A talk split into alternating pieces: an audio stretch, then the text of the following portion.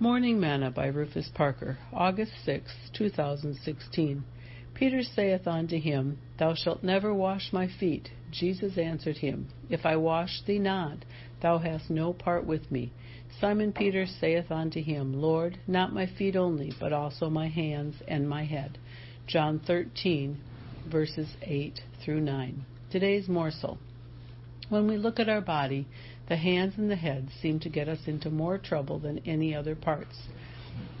The head is the operation center of our very being. If our head isn't cleansed, our mind and our thoughts will not be cleansed either, thus causing us to think the wrong way and oftentimes doing the wrong things. Solomon said that as a man thinketh in his heart, so is he. Proverbs 23, verse 7. As I heard one preacher say, you will live out your concepts. What we think is what we oftentimes become and do. So many people seem to have troubled minds today, and most of it is caused by uncleanness.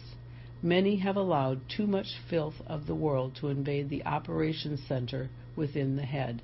Thus, they are unable to think right, reason right, or do what is right. Peter knew that it just wasn't his feet that needed to be washed. He knew that his feet were the least of the things that he needed to be concerned with.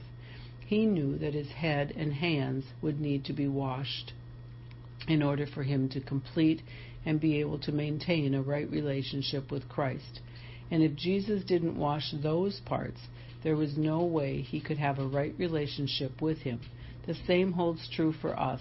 Have you asked Jesus to wash your hands and your head? Sing, What can wash away my sin? Nothing but the blood of Jesus. What can make me whole again? Nothing but the blood of Jesus. Oh, precious is the flow that makes me white as snow.